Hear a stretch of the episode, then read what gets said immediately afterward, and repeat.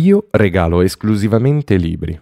Qualcuno potrebbe pensare, oh, ma così ti risolvi tutti i problemi. E invece no, trovare il libro adatto per qualcuno è più difficile che indovinare la fila più scorrevole all'uscita della tangenziale.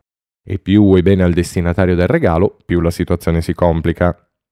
Vi faccio un esempio. Mia madre non legge, non le piace, non le interessa. Io non ne capisco la ragione e soprattutto, per questa mia tara genetica, non riesco a farle altri regali rispetto ai libri. Per cui mi sono detto, ma cosa posso regalarle? Le ho regalato un libro thriller, dato che ogni volta che vado a pranzo da lei si vedono programmi come Ho sposato un killer, segreti, bugie, investigazioni, come diventare detective, pazzia criminale e così dicendo, ecco. Di questo libro lei è arrivata a pagina 30. Ma quello che non vi ho detto è che io sì, le ho regalato un libro per Natale, ma gliel'ho regalato 3 anni fa. Questo vuol dire che lei ha letto 10 pagine all'anno. Vuol dire che ha letto 0,8 pagine al mese. In pratica lei legge un pugno di parole al giorno. Procede, un po' lentamente, però imperterrita lei procede. Magari si perde un po' nello spazio tra una parola e l'altra. Cioè, io voglio vedere chi è che riuscirebbe a star dietro la trama di un libro se ne legge solo un pugno di parole al giorno. L'altro giorno però viene da me chiedendomi se conoscessi una serie televisiva sulle drag queen da consigliarle. Così, dal nulla.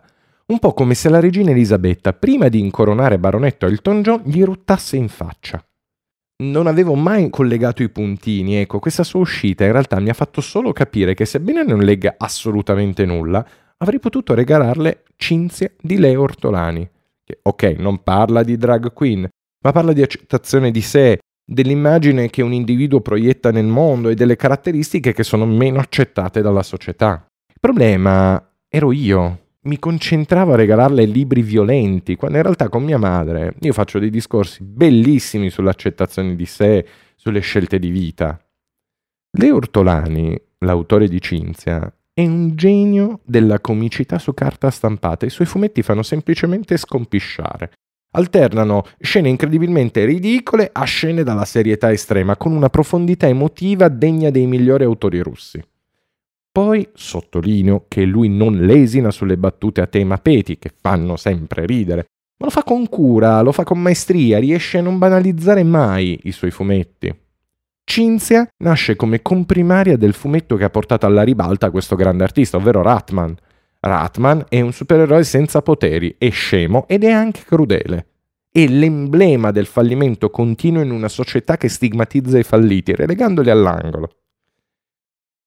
Ma Ratman non è un fallito, perché non ha mai smesso di tentare, di riprovare, di crederci. E questo è il vero superpotere di Ratman.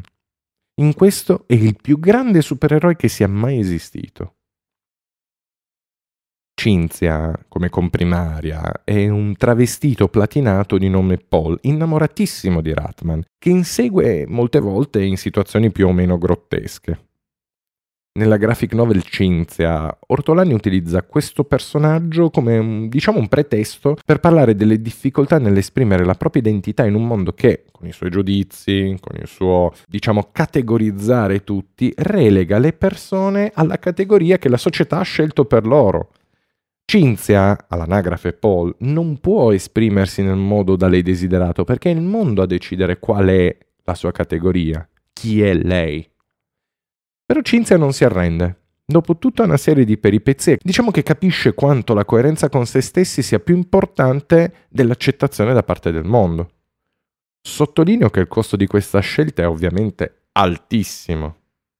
Perché sebbene tutti possano riconoscersi nel disagio di Cinzia, di quei panni stretti, i panni di Paul che lei si trova a vestire per essere considerata nella società, in pochi hanno la capacità di seguire la strada di Cinzia.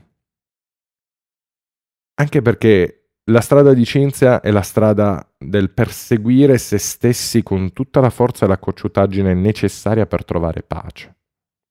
Io, da maschio bianco, cisgender ed eterosessuale, riesco a rivedermi completamente in Cinzia, perché alla fine chi è che non nasconde aspetti di sé pur di riuscire a stare nel mondo?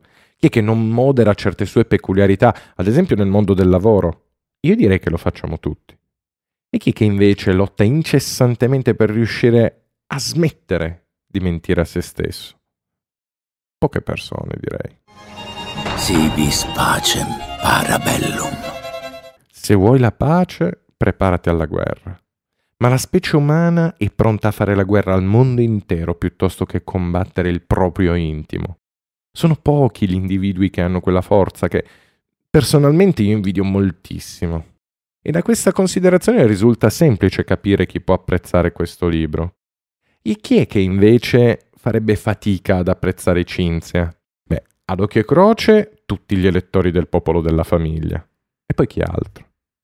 Ah, sì, tutti quelli che non riescono a venire a patti con le stronzate che si raccontano.